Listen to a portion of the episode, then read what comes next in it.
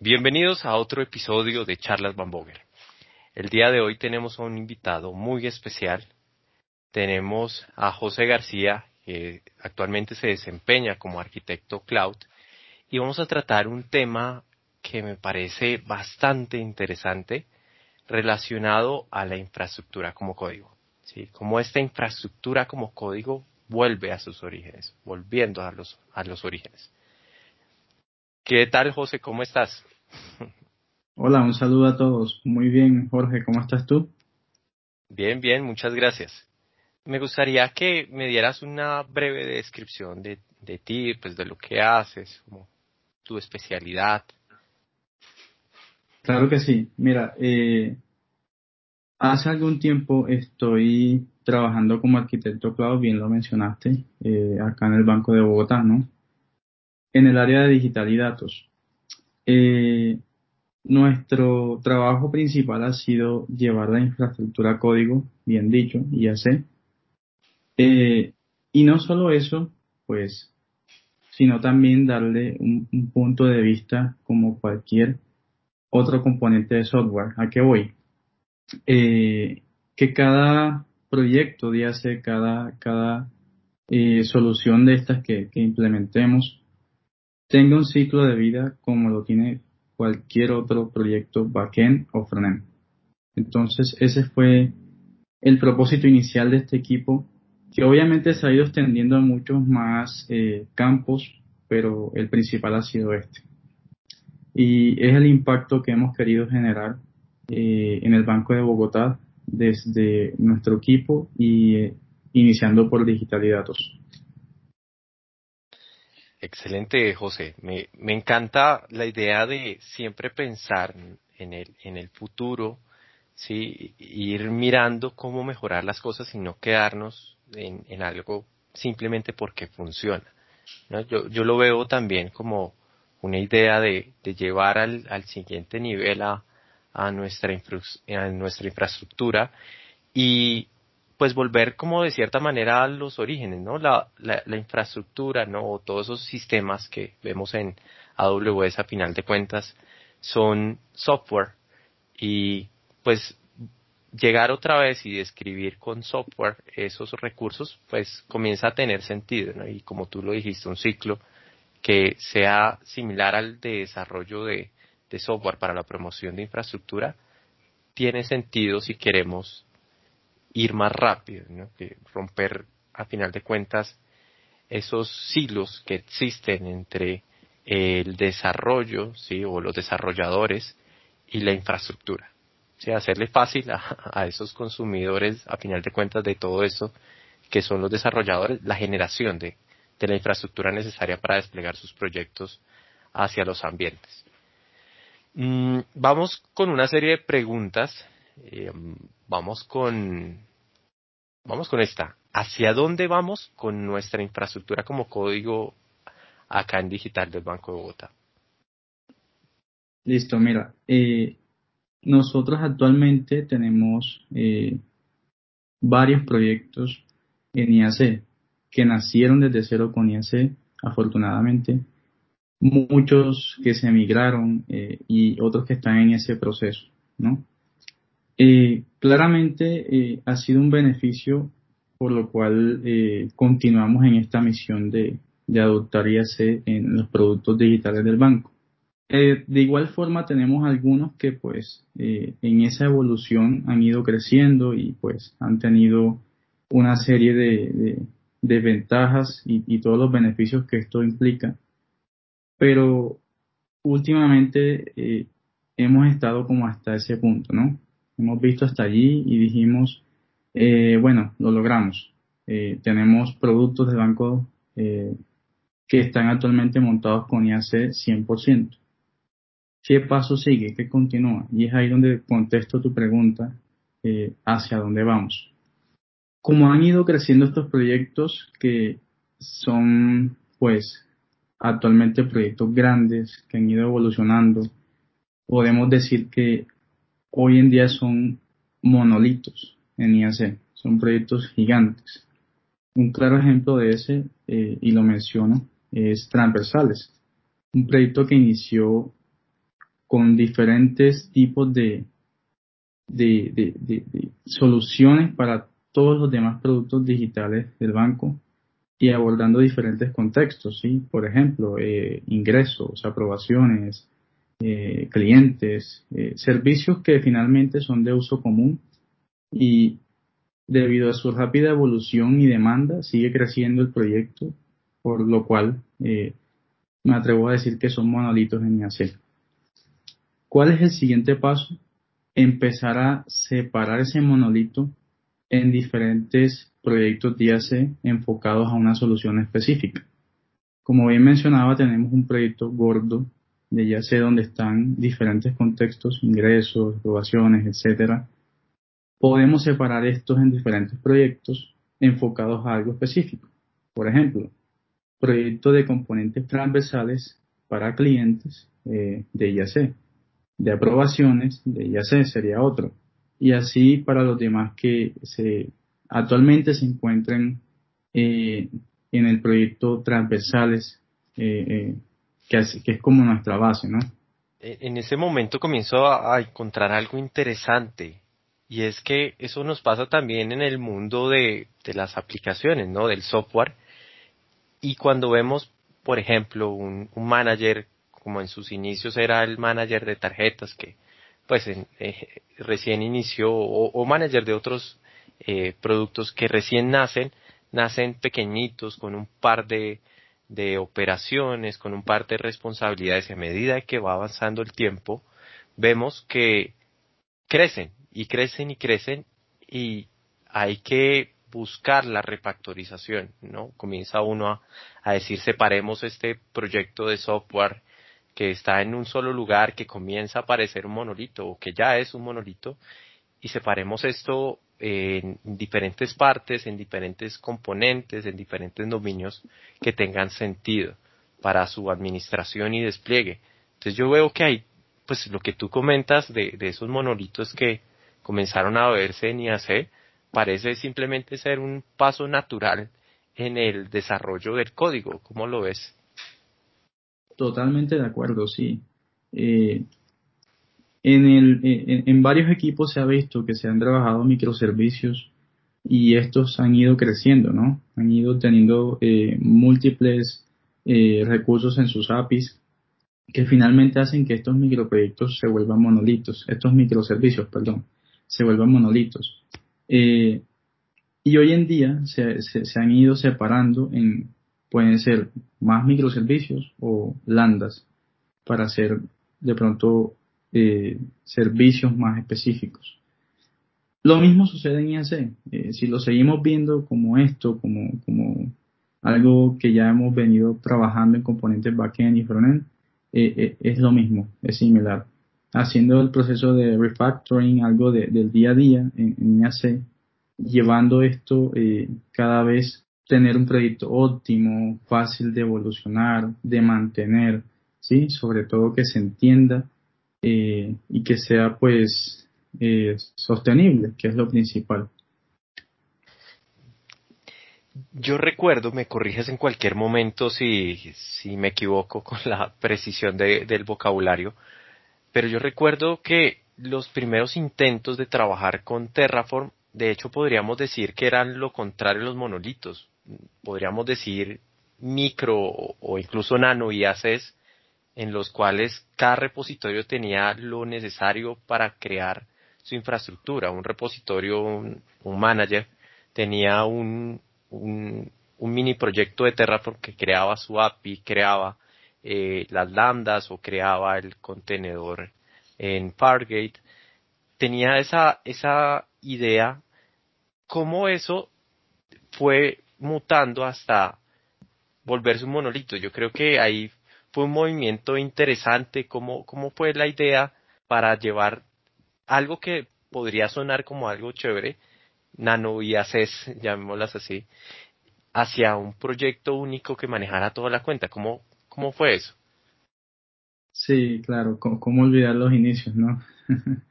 eh, pues nada, eh, empezamos, como bien lo dices, con, con esos proyectos, digamos, nano IAC, que estaban, er, eran proyectos muy chiquiticos de, de, IAC embebidos en, en otros tipos de proyectos, bien sean backend o frontend, dedicados a aprovisionarse a sí mismos y, desplegarse en ese mismo flujo de trabajo, en ese pipeline. lo que vimos como necesidad para llevar todo esto a un solo proyecto fue inicialmente eh, las dependencias entre recursos en AWS. Acá iba, yo obviamente iba a necesitar una VPC donde alojar mis servicios eh, para tener comunicación eh, a mis servicios on-premises o a mis otros servicios que tengo en la misma VPC.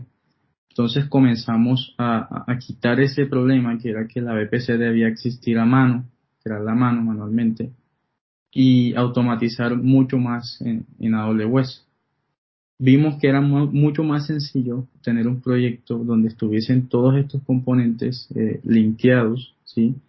Y que Terraform automáticamente resolviera ese tipo de dependencias entre ellos. Y no que nosotros, pues, eh, dicho de alguna forma, por intervención humana, eh, saber cuándo aplicar un cambio en IAC o no. Era un poco más de, conocimiento, un poquito más complejo.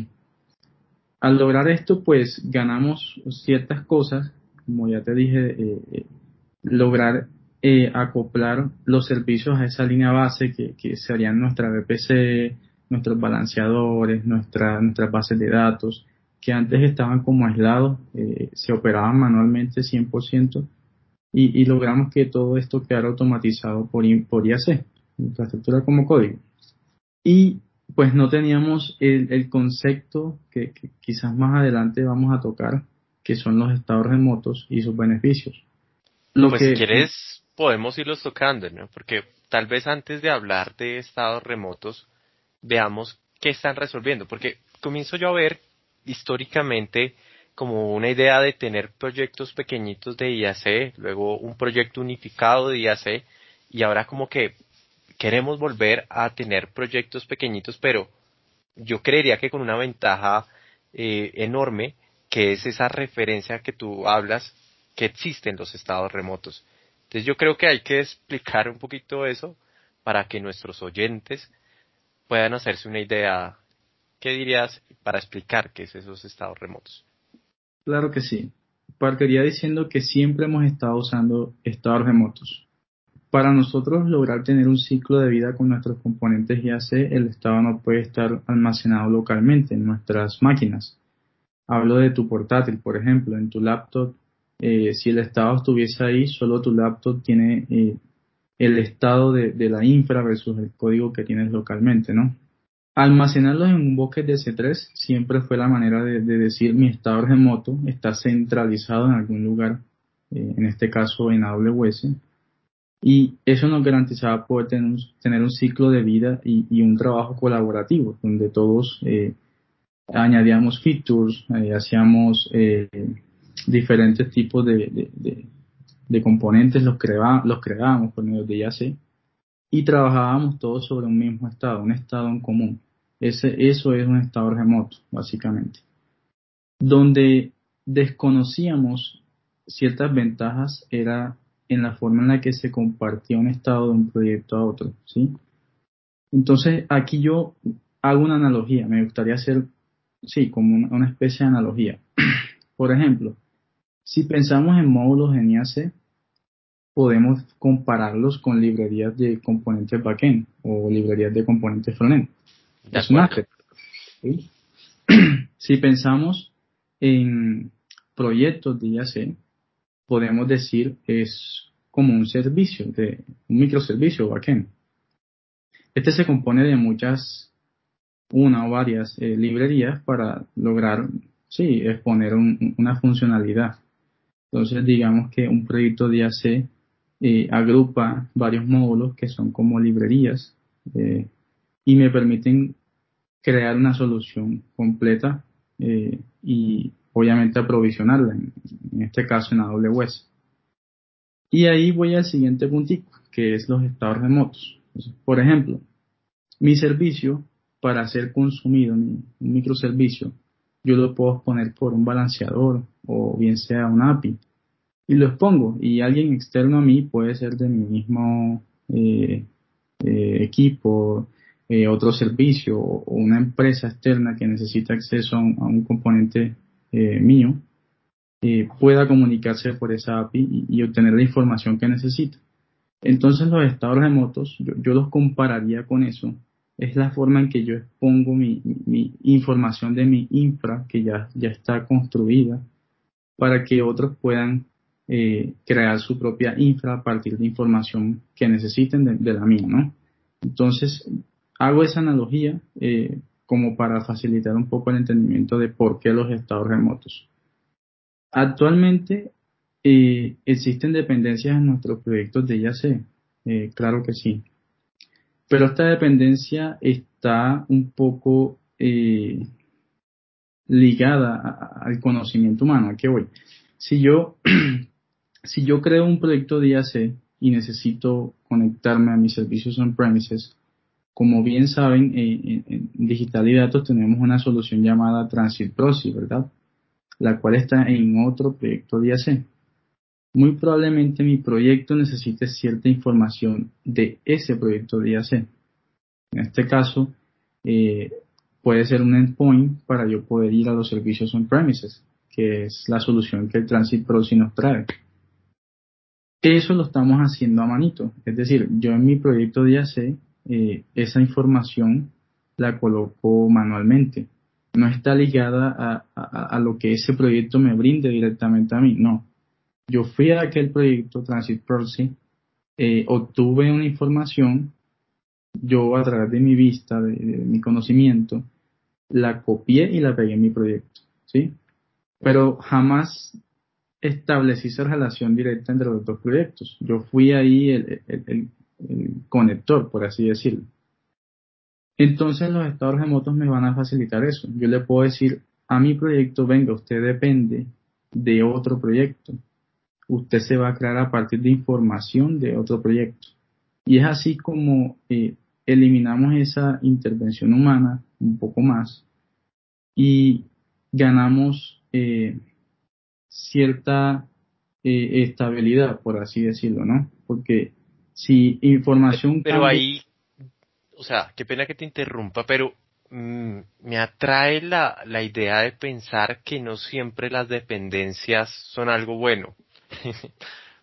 ¿Por qué? Porque pues también tiende a, ver como con la idea de, que ser independiente es incluso no hablamos nosotros de, de, ser autosuficientes es bueno sí entonces cómo compite esa idea de de dependencia de algo más, ¿no? Que, que realmente puede cambiar y afectar a, a otros. ¿Cómo, ¿Cómo ves tú eso? ¿no? Porque pues, en software pasa que pueden presentarse, no sé, dependencias cíclicas, dependencias cruzadas, ¿no? El uno depende del otro, pero el otro tiene que crear algo para que éste también exista. ¿Cómo manejar eso en, en infraestructura? ¿Cómo, ¿Cómo lograr eso? Claro, claro. Definitivamente entre dos proyectos de IAC no puede haber una dependencia cíclica, ¿sí? La dependencia debe estar siempre en una única dirección. Si es bidireccional, eh, un proyecto pues no se va a poder levantar sin que el otro y, el otro tampoco se va a poder levantar sin que eh, el, el, el primero pues se aprovisione. Hay una dependencia en ambos lados y cuando se parta de cero en algún momento ninguno de los dos se va a poder construir. Pero cuando hablamos de dependencias en un solo sentido, pues tenemos la ventaja de que sabemos cuál es el proyecto que debe haber nacido primero. Entonces podemos decir hay una base y los demás proyectos son hijos, ¿sí?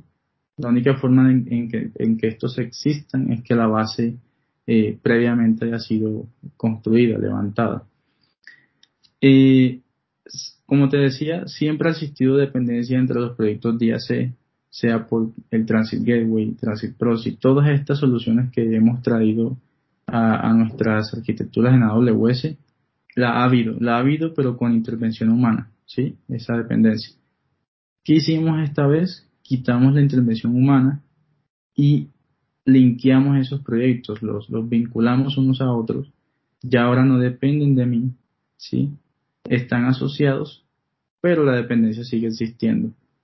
No es negativo en este caso, pues yo hay que mantener siempre una jerarquía ni hace un orden y saber desde dónde partimos y qué cambios o qué, qué puede impactar hacer unos cambios en una base.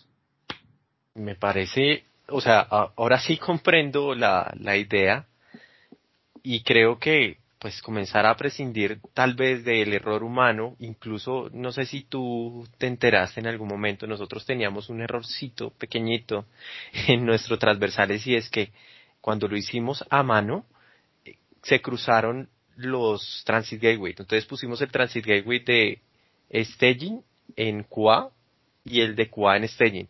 Y eso para darnos cuenta fue una tarea complicada porque pues como no existía, como lo dijiste tú, la referencia hacia el otro proyecto, pues alguien copió y pegó y el error humano existe y quedó mal y, funcionaba, pero funcionaba al revés. Entonces desplegábamos un lado y no, no coincidía con lo que esperábamos y al otro. Y yo creo que comenzar a, a prescindir del ser humano para esas conexiones tiene todo el sentido del mundo. Sí, así es, de acuerdo. Y no es solamente un caso de transversales, eh, eh, de pronto que se hayan cruzado ese tipo de conectividades.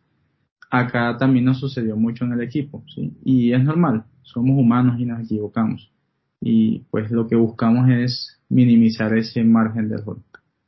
Eh, o sea, esta automatización con el objetivo de minimizar ese margen de error que cometemos como humanos.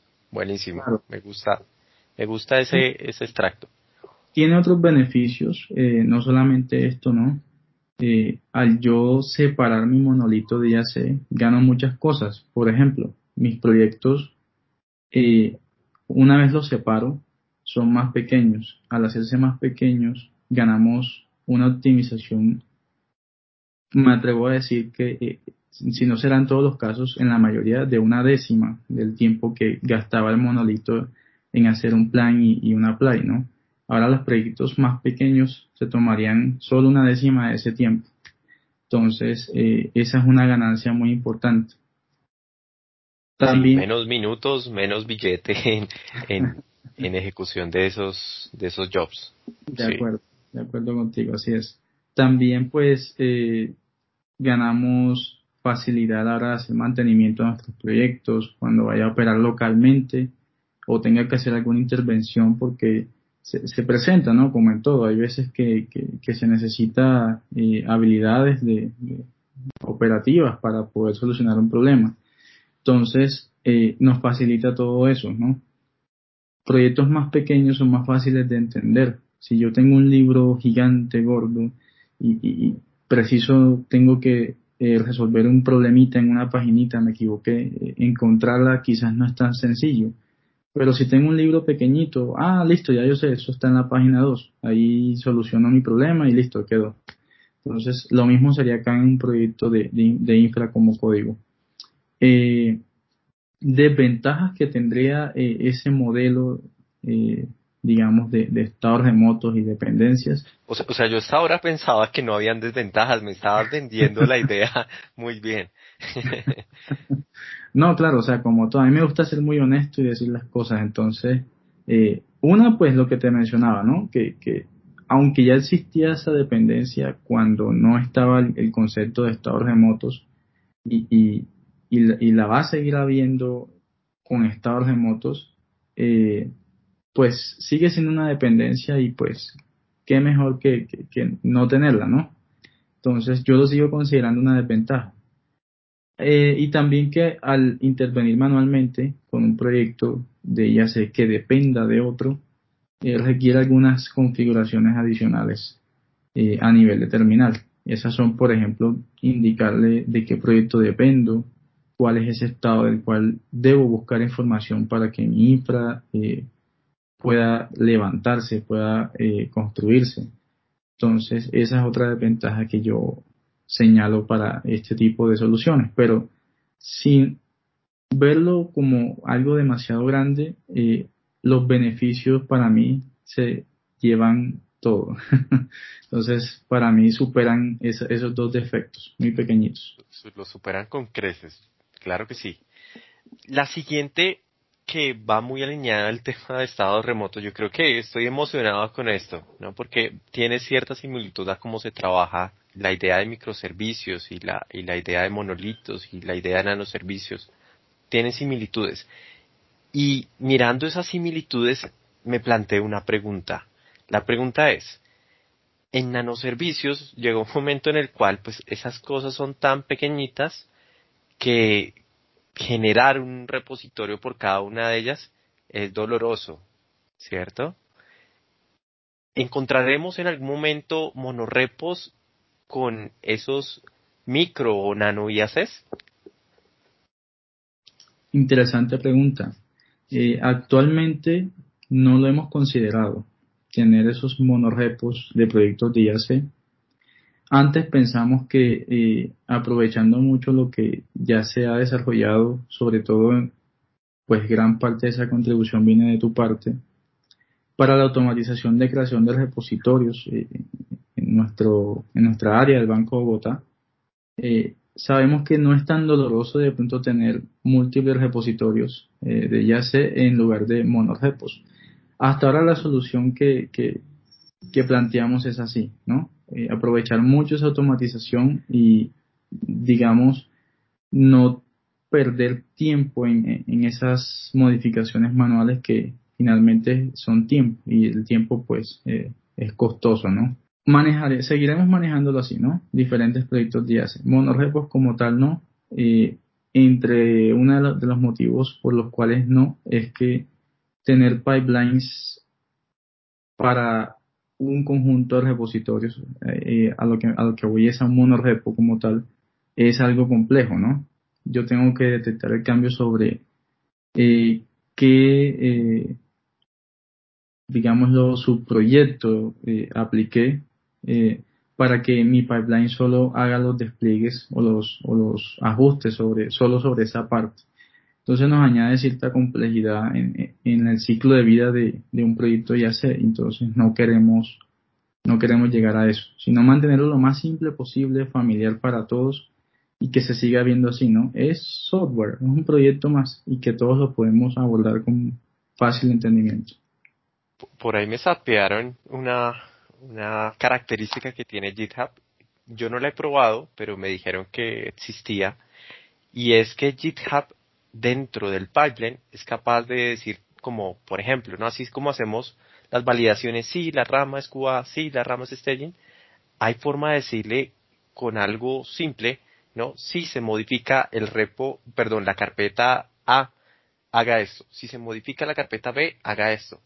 Eso puede ser una característica interesante. No quiero decir que lo que se esté haciendo esté mal, pero puede ser que en el futuro veamos las cosas diferentes. Yo creo que en esto de la tecnología muy poco realmente está escrito como una verdad, ¿no? Y ciertos conceptos se reciclan entre tecnologías, entre, llamémosla, entre áreas de, de, de la tecnología y puede ser, puede ser, ¿por qué no? Si GitHub Actions no lo, no lo hace fácil, pues utilizarlo podría ser. Así es. Yo, yo opino lo mismo que tú y, y eso hace parte de evolucionar, ¿no? Si encontramos que esto es mejor, es una ganancia, nos aporta un gran valor, yo, yo lo compro totalmente. Siempre estoy de acuerdo con eso, evolucionar. Porque cuando nos quedamos cómodos y, y, no continuamos creciendo, mejorando, eh, nos estancamos. Y sí, soy partidario de, de estar constantemente mejorando, ¿no? Eso es lo que nos ha llevado hoy en día lo que tenemos en tecnología, en nuestras áreas, la constante evolución y mejora de todo. Buena conclusión.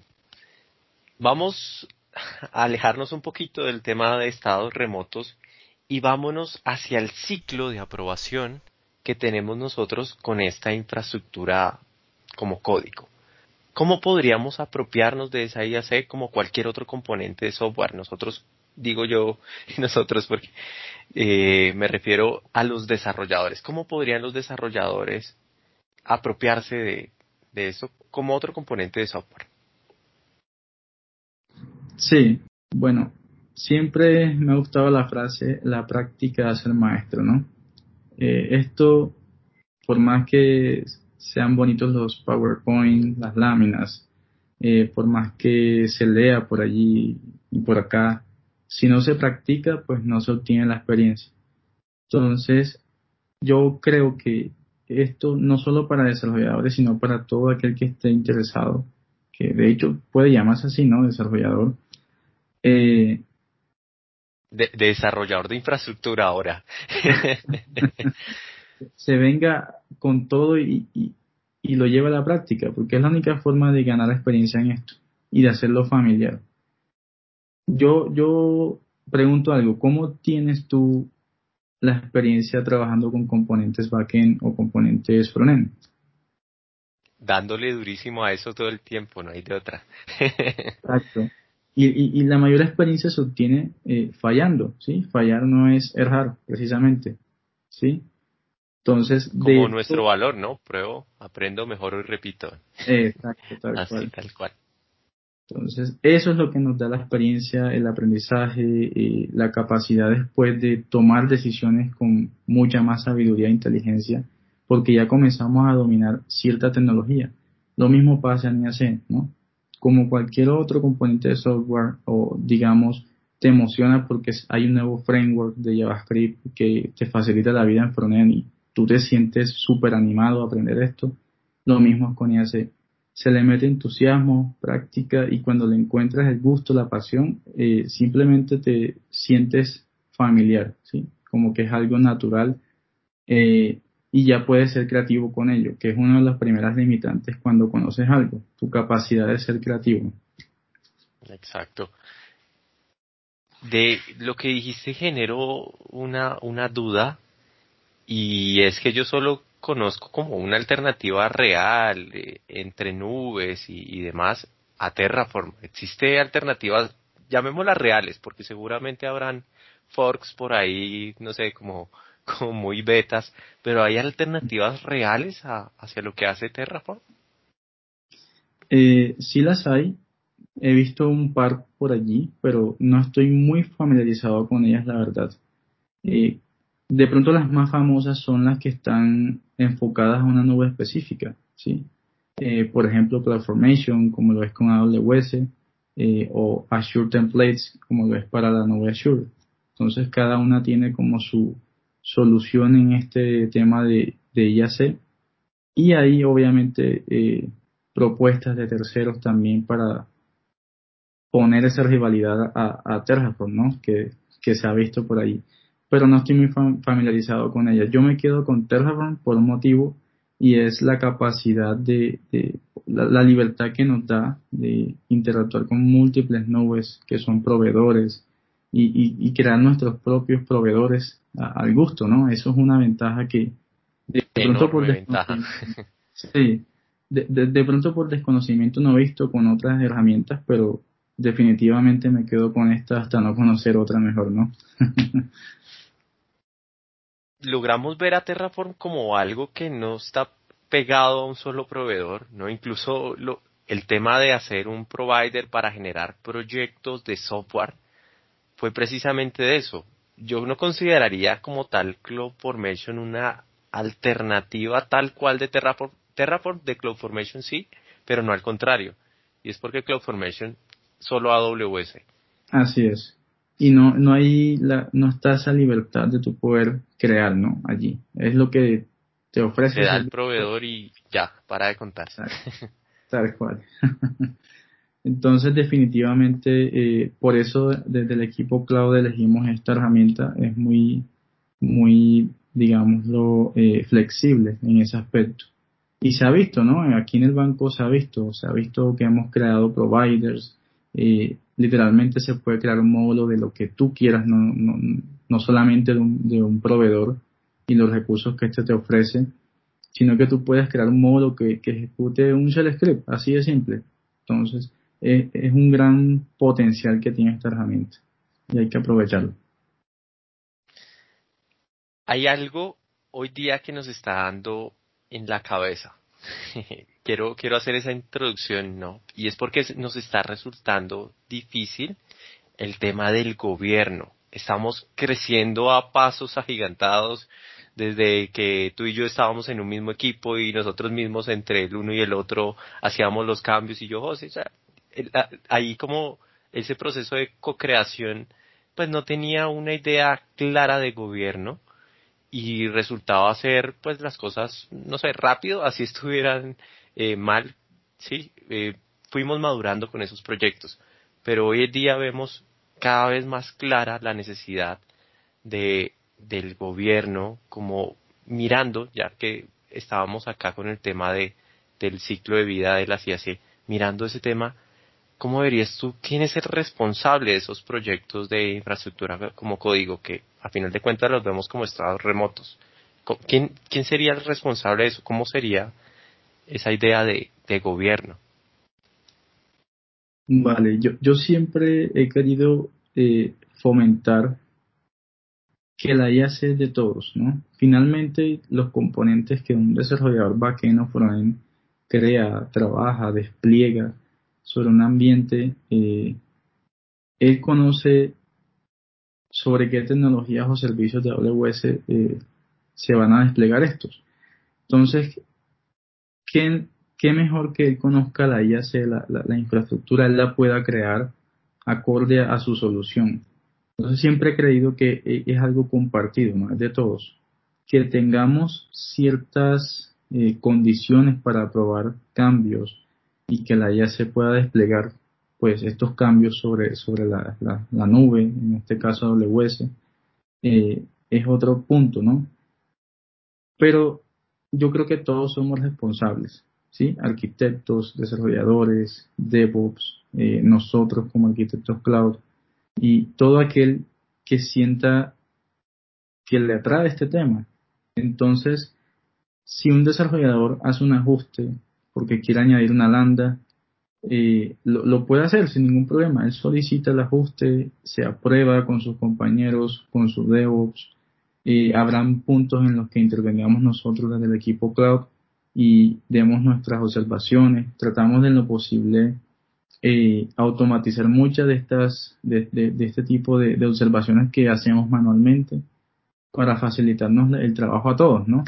Y a eso voy, a que eh, independiente si son los estados remotos o, no lo son, ya sé, es, de todo.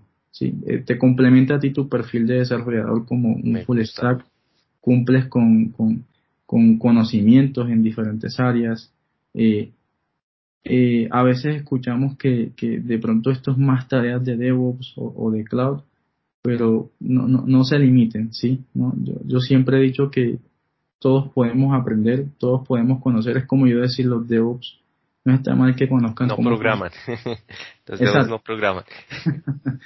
Cuando viene la palabra dev, ¿no? Ahí está. Exacto, exacto. Y por ahí también he visto que dicen los DevOps son programadores YAML, entonces tampoco. algo, es algo como que, ok. entonces, eh, no está mal que un DevOps sepa de, tecnologías como Node.js o como cómo funciona Java, cómo eh, se expone un servicio en Java, eh, en Python, en Golang, etcétera, porque esto lo complementa y puede hacer sus funciones mucho mejor. Lo mismo pasa de este lado, ¿no? De un desarrollador. Si él conoce su infra, sabe cómo se está desplegando, esto pues simplemente le da mayor flexibilidad en lo que hace. Me gusta, me gusta pensar en que pues si yo consumo esto, ¿no? Este digital, digital somos todos, ver los proyectos como propios, ¿no? Y no como que eso es de alguien más, eso tiene que hacerlo.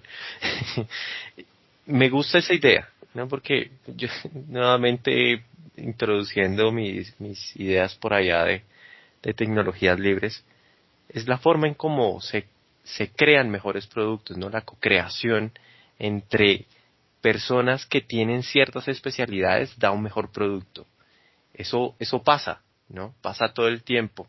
Si alguien de pronto que es muy bueno en un lenguaje se une con alguien que es muy bueno en la teoría, sale un software que es muy bueno en ambos puntos, ¿no? Y lo mismo pasa con, con lo que generamos nosotros, ¿no? Vamos generando eh, esos assets reutilizables que también comienzan a, a necesitar cierta ideología de lo que se hace con el desarrollo convencional de aplicaciones, ¿no?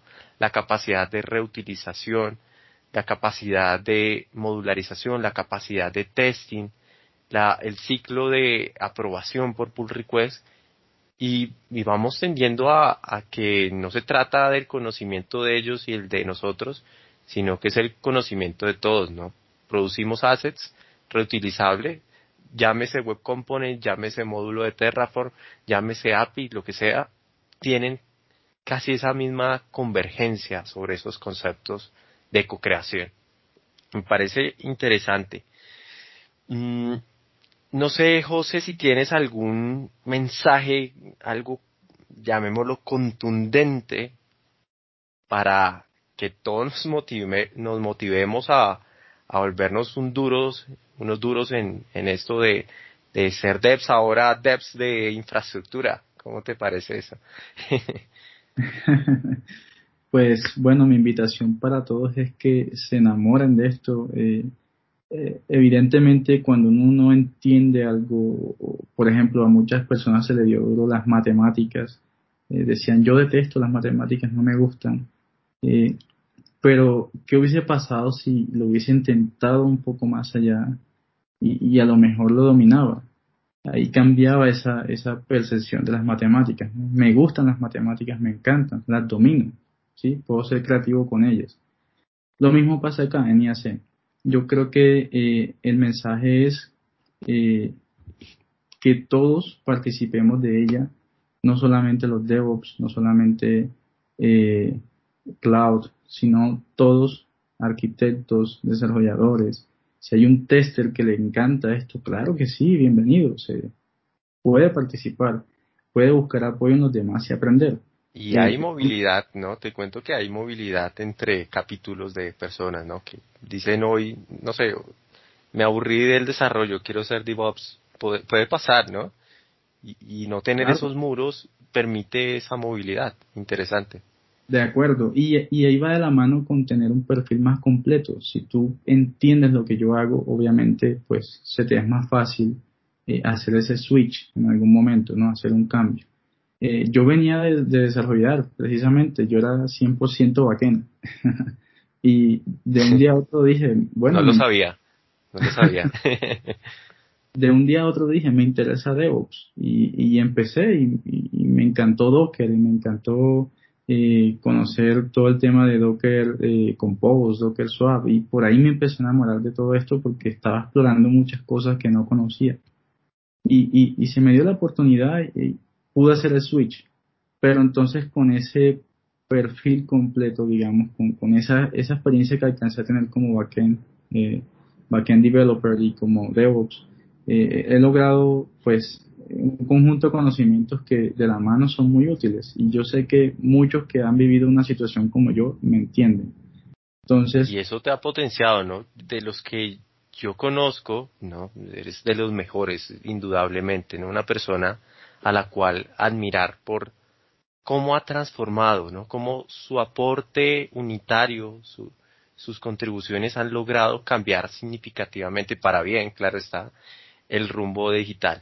Entonces, no sé, José, agradecido realmente de, de, de, estar acá contigo, de que nos hayas compartido todos esos conocimientos y te agradezco mucho por compartirlo y compartírselo a todos nuestros oyentes, que yo sé que con esa invitación que les has hecho van a volverse unos duros programando infraestructura. Eso espero yo, claro. Y ha sido todo un placer, Jorge, eh, tener esta charla contigo y con ustedes, los oyentes. Eh, saben que yo estoy dispuesto siempre a ayudar. Eh, todo el equipo Cloud lo está. Y espero y ojalá este mensaje llegue a todos para que pues sigamos evolucionando. No paremos de, de evolucionar y seguir mejorando. Listo, muchas gracias José. Tengas un muy buen día. Gracias, vale, igualmente. Hasta luego. Bye. A ver cómo pauso yo esto.